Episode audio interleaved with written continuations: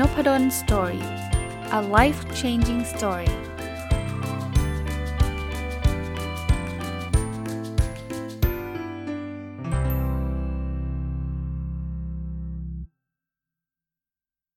สวัสดีครับ ยินดีต้อนรับเข้าสู่นพดล Story Podcast นะครับ วันนี้เตือนอีกทีหนึ่งนะครับ จริงๆ เมื่อวานได้พูดไปทีหนึ่งแล้วนะครับ แต่ว่าสำหรับคนที่อาจจะฟังทุกวันพุธแล้วก็ติดตามรายการ OKR Weekly แล้ววันนี้อาจจะสงสัยว่าเอ๊ะรายการมันหายไปไหน ไม่ได้เลิกไม่ได้หายนะครับย้ายไปอยู่วันอาทิตย์แทนนะครับเหตุผลเคยเล่าเมื่อวานไปแล้ว แต่เล่าอีกทีได้ว่ารายการ My Book ซึ่งผมจะเอาหนังสือที่ผมเขียนเองมาเล่าให้ฟังเนี่ยตอนนี้ครบจบซีซั่นหนึ่งเรียบร้อยนะครับก็คือครบทุกเล่มที่ผมเขียนแล้ว ก็เลยต้องหยุดรายการนั้นไป คราวนี้ก็เลยถือโอกาสโยกผังเล็กน้อยนะครับ พูดซะดูหรูหราเลยนะโยกผังก็คือ แทนที่โอเควิกฤตจะมาอยู่ที่กลางสัปดาห์วันพุธเนี่ย ก็คือไปขอเป็นวันอาทิตย์แทนที่รายการ My Book ก่อนนะครับเพราะว่าการที่เอาโอเควิกฤตมาอยู่กลางอาทิตย์เนี่ย บางทีมันทำให้การจัดพอดแคสต์ผมที่มันมีซีรีส์บางทีมันไม่จบภายในตอนเดียวนะ อย่างเช่นการรีวิวหนังสือ บางทีมันมี 2 ตอน 3 ตอน คือพอมันอยู่วันพุธเนี่ยมันมันจะกระโดดครับ เช่น วันอังคารรีวิวตอนที่ 1 วันพุธมันก็กลายเป็นรายการประจำ แล้ววันพฤหัสค่อยมารีวิวตอนที่ 2 บางทีคนฟังรีวิวตอนที่ 1 ก็อยากจะฟังต่อเลยเนาะก็เลยขออนุญาตโยกวันพุธไปเป็นวันอาทิตย์ดังนั้นวันเสาร์อาทิตย์ก็จะติดกันเป็น OKR Weekly แล้วก็คราวนี้ 5 วันรวดก็จะเป็นรายการประจำ n o p ด d o n Story เหมือนเดิมนะครับอะผมมาต่อจากเมื่อวานเนาะเมื่อวานผมหยิบหนังสือที่ชื่อว่า The Gap and the Gain เขียนโดยคุณ Dan Sullivan กับดร. Benjamin Hardy เนี่ยมารีวิวให้ฟังว่า concept The Gap ก็คือว่าเออเราชอบไปวัดตัวเราเทียบกับตัวเราในอุดมคติ ซึ่งถ้าวัดแบบนั้นเราจะมีแต่ความทุกข์เพราะว่าอุดมคติมันเป็นสิ่งที่เราไม่มีทางไปถึง เราเราได้ 99 เราก็อยากได้ร้อยพอเราได้ร้อยเราก็อยากได้พันพอเราได้พันเราก็อยากได้หมื่นคือคือมันมันไม่จบนะครับแทนที่จะวัดแบบนั้นให้วัดแบบเดอะเกนเดอะเกนก็คือ วัดตัวเราเทียบกับตัวเราเมื่อในอดีต เรามาจากศูนย์มาเป็นถึงร้อยเราก็ดีใจแล้วแน่นอนเราอยากจะเป็นถึงพันไม่มีปัญหา แต่ว่าใช้คำว่า want ไม่ใช่ need ก็คือได้ก็ดี ไม่ได้ก็มีความสุขอยู่แล้ว แต่ถ้าเป็น need คือฉันต้องได้ ถ้าฉันพลาดฉันจะฉันจะทุกข์เลยนะครับอะวันนี้มาดูต่อนะครับเขาบอกแบบนี้นะครับ อ่านภาษาอังกฤษให้ฟังก่อน แล้วก็เดี๋ยวแปลเป็นไทย แล้วก็เล่าในรีวิวผมอะผมไม่ได้เล่าหนังสือทั้งเล่ม หรือว่ามันมาสรุปย่อนะครับ แต่ว่าเอาคำที่โดนใจมาเล่าให้ฟัง แล้วก็เอาประสบการณ์ตัวเองใส่เข้าไปด้วยนะครับ A sense that we are making progress toward our goal make us happy but to but to truly get the feeling of progress we need to base it on a concrete facts เอาตรงนี้ก่อน คือความรู้สึกว่าเราก้าวหน้าไปเหมือนขับยับเข้าไปเป้าหมายเราเรื่อยๆเนี่ยนะมันทำให้เรามีความสุข แต่ไอการที่เราจะรู้สึกว่าเราก้าวหน้าไปจริง ๆ เนี่ย เราจะต้องดูข้อเท็จจริงนะครับ เขาพูดต่อว่า when we set goals we must be specific so we know when we are accomplished usually a number was reached or an event took place คือเขาสอนให้เราตั้งเป้านั่นเอง เวลาเราตั้งเป้าหมายเนี่ย เราต้องชัดเจนนะ ปกติเนี่ยมันก็จะมีตัวเลขที่เราจะต้องทำไม่ได้ หรือว่ามีเหตุการณ์อะไรที่เราต้องทำให้สำเร็จ คือโกแบบกว้างๆว่าฉันจะเป็นคนสำเร็จอย่างเงี้ยมันมันเป็นโกที่ไม่ค่อยดี อันนี้เราก็น่าจะทราบกันฟัง OKR มาตลอดในช่องผมก็น่าจะเข้าใจนะครับ คราวนี้ถัดไปครับ เขาบอกว่า you can make a real measurements of your gains unless it is based on numbers achieved or event that we have made a difference it has to be quantifiable and verifiable แปลว่างี้ เขาบอกว่าเวลาเราจะวัดเกณฑ์เกณฑ์ก็คือวัดตัวเราเทียบกับในอดีตที่ผ่านมาเนี่ยนะ เราจะวัดไม่ได้หรอกถ้าเราไม่มีตัวเลข หรือไม่มีเหตุการณ์ที่เราแบบว่าทำได้สำเร็จเนาะเพราะฉะนั้นเนี่ยมันต้องมันต้องมันต้องวัดได้มันต้องมีตัวเลข หรือมันต้อง verify ได้ว่าเราทำได้ไม่ได้ เอางี้ครับเราเราไม่รู้หรอกว่าเรารวยขึ้นหรือเปล่า ถ้าเราไม่รู้ว่าเมื่อ 10 ปีที่แล้วเรามีรายได้เท่าไหร่ หรือมีสินทรัพย์เท่าไหร่ แล้วตอนนี้เรามีรายได้หรือสินทรัพย์เท่าไหร่ไม่งั้นเราบอกไม่ได้ บอกไม่ได้ชัดเจนนะครับหรือเราบอกไม่ได้หรอกว่าเราเเป็นอาจารย์สอนที่ดีหรือเปล่า ถ้าเราไม่มีไม่มี อีเวนท์ที่จะบอกว่าเมื่อ 10 ปีที่แล้วเรายังไม่ได้รางวัลอะไรเลย แต่ตอนนี้เราได้รางวัลแล้ว รางวัลอาจารย์ดีเด่นอะไรอย่างเงี้ยคราวนี้เวลาเราจะวัดเนี่ยนะที่เราบอกว่า The Gain เนี่ยวัดเทียบกับสิ่งที่จะเรียกว่าอะไรนะที่ที่เราเริ่มต้นจนกระทั่งถึงปัจจุบัน ซึ่งทำให้เรามีความสุขมากกว่าที่จะไปวัด The Gap ก็คือสิ่งที่เราอยู่ตอนตรงนี้ แล้วเทียบกับสิ่งที่มันเป็นอุดมคติเนี่ยคือคือต้องบอกให้ชัดเจนนะ เดี๋ยวคนจะเข้าใจผิดว่าอ๋ออาจารย์อย่างนี้เราก็ไม่ต้องไปตั้งเป้าในอนาคตใช่ไหมตั้งเป้าอนาคตได้ครับ แต่เราไม่จำเป็นที่จะต้องได้ตรงนั้นเพื่อที่จะมีความสุขคือแล้วเขาบอกเขามีเทคนิคไงเขาบอกแบบนี้ครับเขาบอกว่าเออก่อนที่เราจะไปตั้งเป้าใหม่ สมมุติว่าเราไปถึงเป้าที่เราตั้งไว้แล้วซึ่งตอนนั้นเราก็ happy นะเราก็ไปตั้งเป้าใหม่เนี่ยเขาบอกว่าให้เรากลับไปดูก่อน คือคือไปขอบคุณหรือไปรู้สึกดีก่อนกับ ความสำเร็จที่เราเราเราทำได้อะคือบางคนเนี่ยอย่างที่ผมผมเล่าให้ฟังเมื่อกี้ว่าตั้งไม่หยุดคือพอได้เสร็จปุ๊บเฮ้ยฉันจะเอาอีกพอได้เสร็จปุ๊บจะจะเอาอีกชีวิตเราก็จะมีความสุขยาก เพราะนั้นได้เสร็จปุ๊บดีใจกับความสำเร็จ ขอบคุณสิ่งที่ผ่านมา แล้วเราจะไปตั้งต่อได้ก็ดี ถ้าไม่ได้ก็ไม่เป็นไรเราก็สำเร็จแล้วคิดแบบนั้นจะดีกว่าบางคนบอกอาจารย์ แต่ถ้าเกิดตั้งเป้าเราไม่ได้มันก็ล้มเหลวสิ เขาเขาสอนให้เรามองแบบนี้ครับ เขาบอกว่าไอ้ที่เราใช้พลัง ใช้ความเหน็ดเหนื่อย ใช้ความคิดอะไรต่างๆเนี่ยนะถึงแม้ว่าเราจะไม่ได้เป้าหมายนั้นกลับคืนมาหมายถึงว่า เราอาจจะไม่ได้บรรลุเป้าหมายนั้นเนี่ย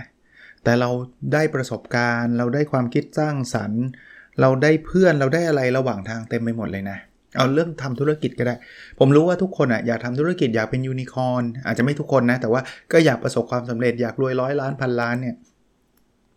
มันอาจจะไม่ได้ทำให้เราคือคือทุกคนอะบางคนก็อาจจะไปได้ ถึงแต่บางคนหลายและหลายหลายคนเนี่ยอาจจะทำแล้วไม่ได้กำไรเลยทำแล้วเจ๊งปิดธุรกิจไป แต่อย่ามองว่าสิ่งนั้นเนี่ยมันจะเป็นความล้มเหลวนะเพราะว่าอย่างแรกประสบการณ์เราได้มาแล้วเราอาจจะได้เพื่อน ได้รู้จักคนดีๆ ได้อะไรอีกหลายอย่างเลยครับอันนั้นก็คือความสำเร็จในอีกรูปแบบหนึ่งเนาะเพราะนั้นเนี่ย จริงๆเขาหนังสือเล่มนี้ไม่ได้แอนตี้การตั้งเป้าที่ยากและท้าทาย เพียงแต่ว่าอย่าเอามาเป็นตัววัดความสุขของเรา ตั้งได้ครับ แล้วเขาบอกว่าจริงๆ มันก็เหมือนกับเป็นเป็นตัวจุดประกายให้เรานะ ตัวสร้างแรงบันดาลใจให้เรานะเราอยากจะรวยพันล้านตั้งไปเลย พันล้านเป็นตัวสร้างแรงบันดาลใจ แต่ไม่ใช่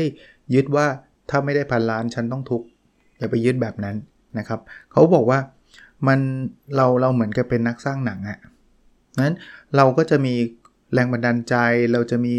เอาเอาอะไรนะ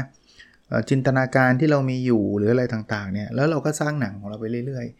ๆ ไอเดียอย่างที่บอกนะครับ อุดมคติมันไม่มีวันถึงหรอก แต่ว่ามันมันมีประโยชน์ในการสร้างแรงบันดาลใจให้กับเรา แต่อย่าเอาไปเป็นตัววัดความสำเร็จเรางั้นคำว่าสำเร็จหรือไม่สำเร็จเนี่ยต่อยอดไปอีกนิดนึงคือ มันขึ้นอยู่กับนิยามเราแหละ ถ้าเรานิยามแบบแบบเออสำเร็จฉันต้องมีเงินพันล้าน เราอาจจะมีโอกาสสาเร็จน้อยมาก แต่ที่นี่เราคือเราได้เรียนรู้ เราได้ทำทุกวันนี้เราก็ถือว่าเราสำเร็จแล้วอย่างเงี้ยเราสำเร็จได้ทุกวันเลยนะครับ ก็ก็มันก็ในหนังสือก็จะมีบทสรุปมาเนาะว่าจริงๆถ้าเราเอาเอาเขาเรียกว่าสิ่งภายนอกเป็นเกณฑ์วัดความสำเร็จเราอะเราจะไม่มีวันสำเร็จเลย อย่างที่เมื่อกี้เราเล่าอะเพราะว่าเส้นนั้นมันจะขยับหนีเราไปเรื่อยๆ มีเงินร้อยล้านเราก็อยากมีพันล้านมีพันล้านก็อยากมีหมื่นล้านเนี่ยมันจะไม่สำเร็จเลย เพราะฉะนั้นเนี่ยเลิกความคิดที่จะวัดแบบนั้นได้แล้วนะครับ ออกมาจากแก็บที่ผมให้นิยามไปแล้วนะครับ มาสู่เกณฑ์ก็คือเราวัดเทียบกับตัวเราในอดีตดีกว่า เพราะว่าเราจะประสบการณ์เราจะมากขึ้น การความรู้เราก็จะเยอะขึ้นอะไรเงี้ยเราเราเราเทียบกับเราในอดีตเราจะเราจะมีความสุขมากกว่า ถ้าไปเทียบกับอุดมคติเนี่ยอย่างที่ที่เล่านะมันเหมือนกับเราจะต้องไปแข่งกับคนอื่น เราจะต้องไม่แข่งอะไรที่มันอยู่นอกเหนือตัวเรา แต่ว่าถ้าเทียบกับตัวเราเองเนี่ยคนอื่นไม่เกี่ยวละตราบใดที่เราพัฒนาเราเป็นคนดีขึ้น เป็นคนมีความสุขมากขึ้น เราก็ถือว่าเราสำเร็จได้ละนะครับเพราะฉะนั้นเนี่ยเขาแนะนำบอกว่าให้เทียบสิ่งที่มันเป็นตัวตนของเรา แล้วเอานิยามนั้นเนี่ยมาใช้กับคำว่าสำเร็จ เราไม่ต้องไปสนใจว่าคนอื่นเขาจะไปไกลแค่ไหนเขาจะไปดีกว่าเราแค่ไหน ไม่ต้องไปอิจฉาริษยาเขาเลยนะครับเมื่อไรก็ตามถ้าเราใช้วิธีนี้นะเขาบอกว่าทั้งความสุขและความสำเร็จเนี่ยมันเกิดขึ้นแล้วในปัจจุบันครับ แต่เราจะวัดปัจจุบันได้เนี่ยเราก็ต้องดูนะว่ามันจะวัดยังไง ให้มัน specific อย่างที่เมื่อกี้เราคุยกัน และสิ่งที่เราไม่ควรทำก็คือ การไปเปรียบเทียบแล้วก็ไปอิจฉาริษยาคนอื่น ซึ่งโลกเดี๋ยวนี้ผมต่อยอดให้นะครับ มันมันกระตุ้นให้เราเปรียบเทียบได้ง่ายเนาะเรามีโซเชียลมีเดียเรามีอะไรเต็มไปหมดเลย แล้วเราก็ชอบอุ้ยทำไมคนนั้นมีชีวิตที่ดีกว่าเราทำไมคนนี้มีได้รายได้เยอะกว่าเรา อย่าอย่าทำการ compare แล้วรู้สึกแย่ การไปเปรียบเทียบรู้สึกแย่มันไม่มีประโยชน์อะไรเลย ให้มองแบบนี้ก็ได้นะครับว่าแต่ละคนเนี่ยเรามีเอกลักษณ์ไม่เหมือนกัน เพราะฉะนั้นเนี่ยมันเหมือนเอาแอปเปิลไปเทียบกับส้มอะมันเทียบกันไม่ได้นะครับนั้น เราเรามีความคิดที่แตกต่าง เรามีการกระทำที่แตกต่าง ก็ก็ถ้าจะเทียบก็ต้องเทียบตัวเรานี่แหละว่าเราดีขึ้นไหมใช่ไหมอีกคนนึงเขาเขามีความคิดคนละแบบเขามีการกระทำคนละแบบเขาอยู่ครอบครัวคนละครอบครัวเขาก็สำเร็จในมุมของเขา มันก็ไม่ได้แปลว่าเขาสำเร็จเราต้องรู้สึกแย่ แม้กระทั่งความก้าวหน้าบางคนบอกเราผมก็เทียบกับตัวผมเองนะครับ แต่ผมมาก้าวหน้าน้อยกว่าเพื่อนก้าวหน้า มันก็เทียบไม่ได้อีก เพราะมันเส้นทางคนละเส้นทางอะ่ะ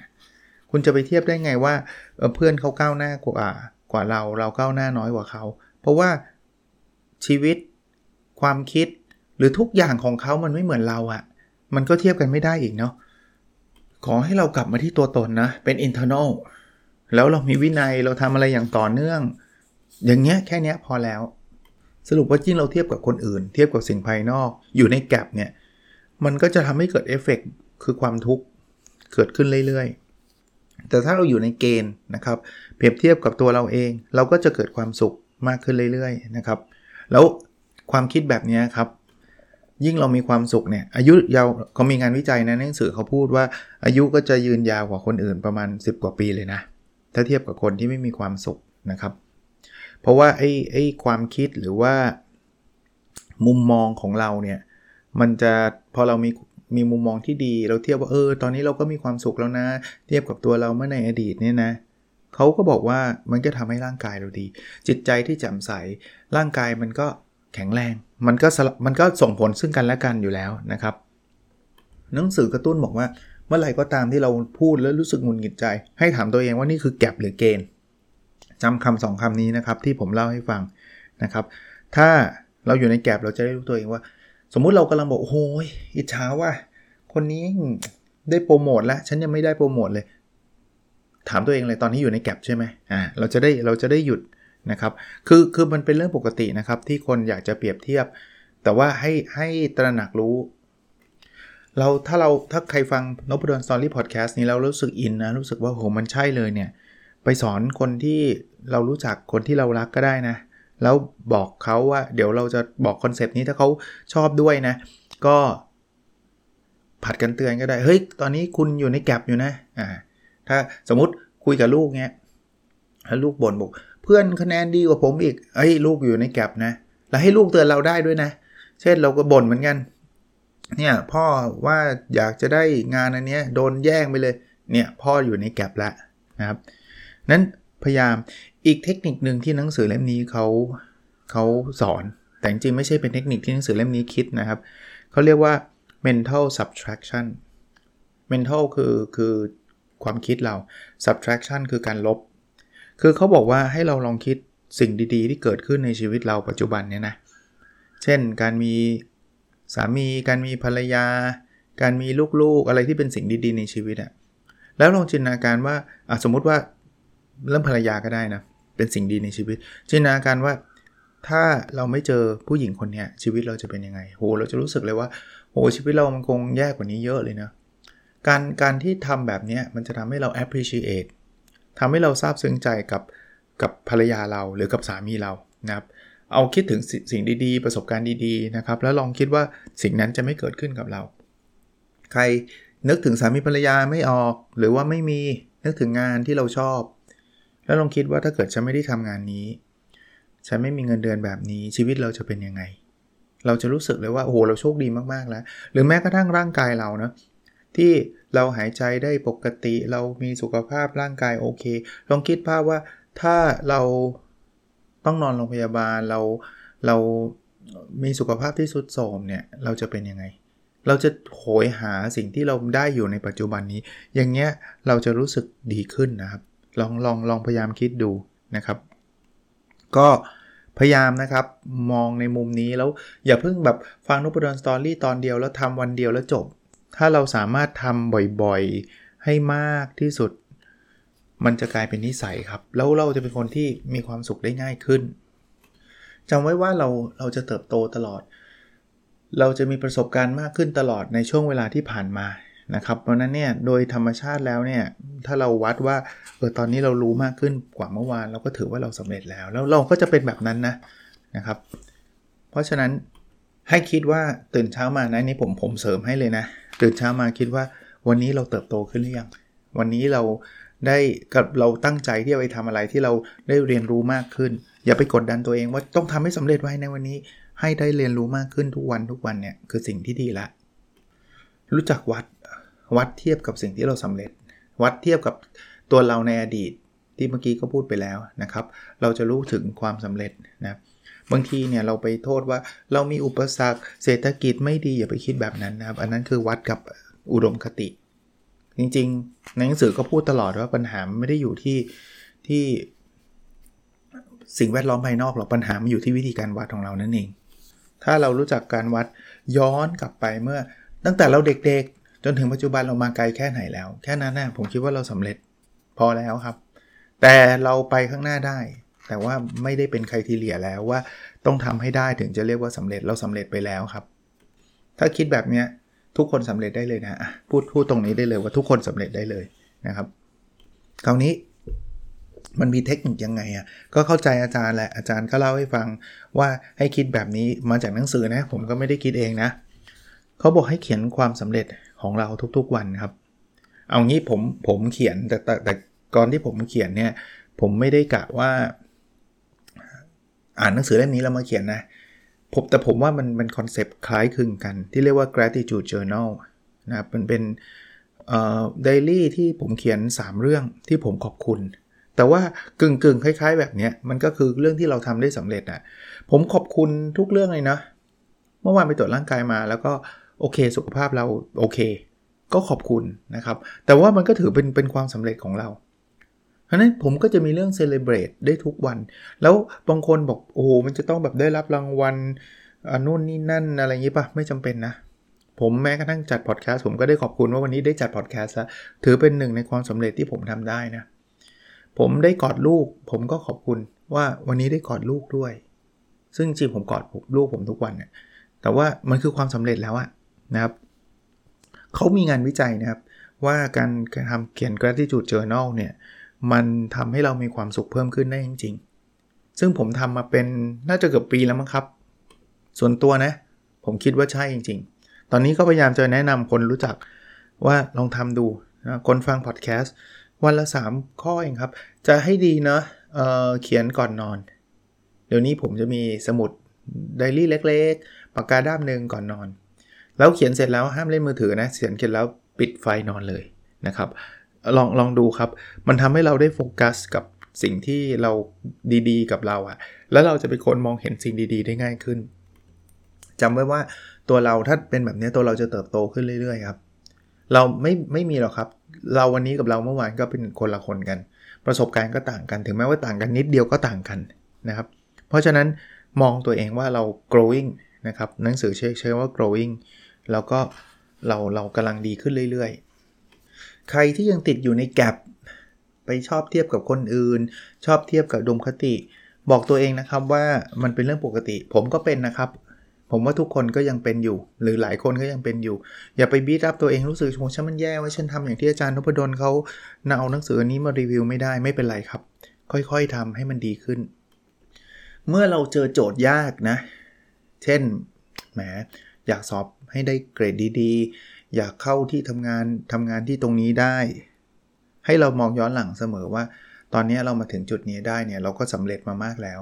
การทำแบบนั้นมีประโยชน์อีกอย่างหนึ่งคือทำให้เรามีความมั่นใจมากขึ้นครับ ว่าเฮ้ยเราก็มาไกลพอสมควรแล้วนะเราก็ใช้ได้แล้วนะแล้วเราเราไปต่อได้ครับ เราอยากได้อะไรดีๆ กับชีวิต เราเราอยากรวยขึ้นอะไรไปต่อได้ แต่ว่าให้มั่นใจในตัวเอง ให้ภูมิใจในตัวเอง จากการมองย้อนหลัง เราเราอย่างที่ผมบอกเราเราเติบโตขึ้นทุกวันนะครับ สังเกตแบบนี้ก็ได้หนังสือเขาเขียนนะเขาบอกว่า ชัยชนะเนี่ยมันเกิดขึ้นทุกช่วงขณะเวลา ไม่ว่าจะเป็นชัยชนะครั้งใหญ่หรือครั้งเล็ก ครั้งใหญ่เช่น ผมอาจจะได้รับการตอบรับเข้าตีพิมพ์ใน international journal มันเป็น big win แต่ small win เนี่ยมันเกิดขึ้นทุกวันนะ วันนี้ผมวิเคราะห์ข้อมูลแล้วมันรันแล้วผลมันออกมาเจ๋ง นี่คือ small win ละ วันนี้เขียนได้1 paragraph 1ย่อหน้านี่คือ small win ละ เพราะฉะนั้นเนี่ยทุกวันเนี่ยมันมีอะไรให้เราฉลองอยู่แล้วนะครับ แล้วถ้าเกิดเราฉลองทุกทุกการชนะของเราที่เมื่อกี้ผมเล่าให้ฟังนะว่าสามสิ่งที่ที่เราขอบคุณเนี่ยผมว่าเดี๋ยวเดี๋ยวต่อไปเราจะมั่นใจแล้วเราก็จะกล้าทำอะไรที่มันยากขึ้นสนุกขึ้นอะไรเงี้ยมันตื่นเต้นมันมันมีความมัน เพราะว่าเราเรารู้สึกถึง ชัยชนะที่เกิดขึ้น เขาใช้คำนี้เลยนะครับ หนังสือเขาบอกว่า winning expand winning once you get in the habit of looking for wins you expand your understanding of what can be a win คือเราจะรู้สึกว่า เฮ้ย อันนี้ก็ชนะ อันนั้นก็ชนะ อันนู้นก็ชนะ แล้วเราก็จะถ้าเป็นทีฟุตบอลนะ มันเป็นทีฟุตบอลที่มันมีความมั่นใจในตัวเองอะ่ะ มันแบบชนะตลอดอะ่ะ ทั้งๆที่จริง definition ของชนะเนี่ยเราสร้างมันขึ้นมานะ มันไม่ใช่ชนะจงได้รางวัล จะต้องเป็นที่หนึ่งในห้องเท่านั้น มันไม่ใช่ มันคือการที่เราเติบโตทำอะไรเล็ก ๆ น้อย ๆ ได้สำเร็จเนี่ยคือชัยชนะเราได้ทั้งสิ้น อีกอย่างนะครับหนังสือก็เขียนแล้วเมื่อกี้ผมก็พูดนะ บอกว่า 60 นาทีก่อนนอนเป็นเวลาที่สำคัญมากนะครับ เพราะฉะนั้นเนี่ยอย่าเอาเวลานั้นไปเล่นมือถือไปดราม่าไปอะไรนะครับ ให้เราเราเรา เลิกใช้พยายามลดการใช้มือถือหรือโซเชียลมีเดียต่างๆ หรือไปดูเรื่องเราเรื่อยๆ พยายามเลิกนะครับ เพราะว่านอกจากมันทำให้เรานอนไม่หลับแล้วเนี่ย มันจะทำให้เราแบบติดเรื่องพวกนี้นะครับ เพราะฉะนั้นเนี่ยเขาบอกอันปลักเลยนะ30-60นาที แล้วเขียนในหนังสือเขาบอกเขียน three wins สิ่งที่เราทำสำเร็จ 3 เรื่อง ของผมใช้คำว่า gratitude journal สิ่งที่ผมอยากขอบคุณ 3 เรื่อง จะเป็นเรื่องใหญ่เรื่องเล็ก เขียนแค่ 3 เรื่องครับเนาะแค่นั้นเลยนะครับ แค่นั้นเลย แล้วก็ทำทุกวันเขาบอกว่า do this every day for the rest of your life นะครับทำทุกวันนะครับเขาบอกว่าเดี๋ยวเดี๋ยวเราจะมีความสุขเอง เรามีความมั่นใจเอง เขามีกฎที่เขาเชื่อว่า Pearson's Law นะเขาบอกว่าเมื่อเมื่อเราได้วัด performance ของเราเนี่ย เราก็จะ improve ถ้าเราวัดใครชนะของเรา เดี๋ยวเราก็จะชนะอีกนะครับ อันนี้คือคือคือหลักการเลยนะแล้วก็ถ้าเราทำไม่ได้บางอย่างทำไม่ได้ ลองหาเพื่อนมาจับคู่กันคุยกันนะครับแล้วเป็นยังไงตอนนี้เธอทำได้หรือยังอะไรเงี้ยนะครับ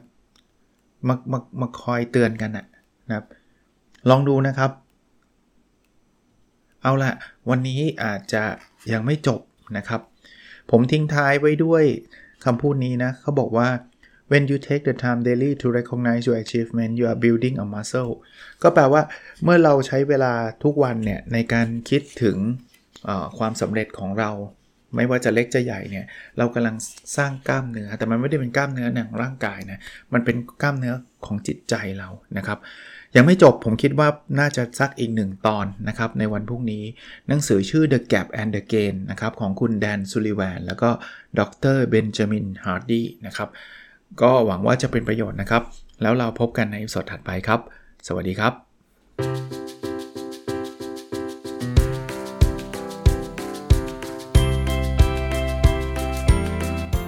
n o p a d o n Story a life changing story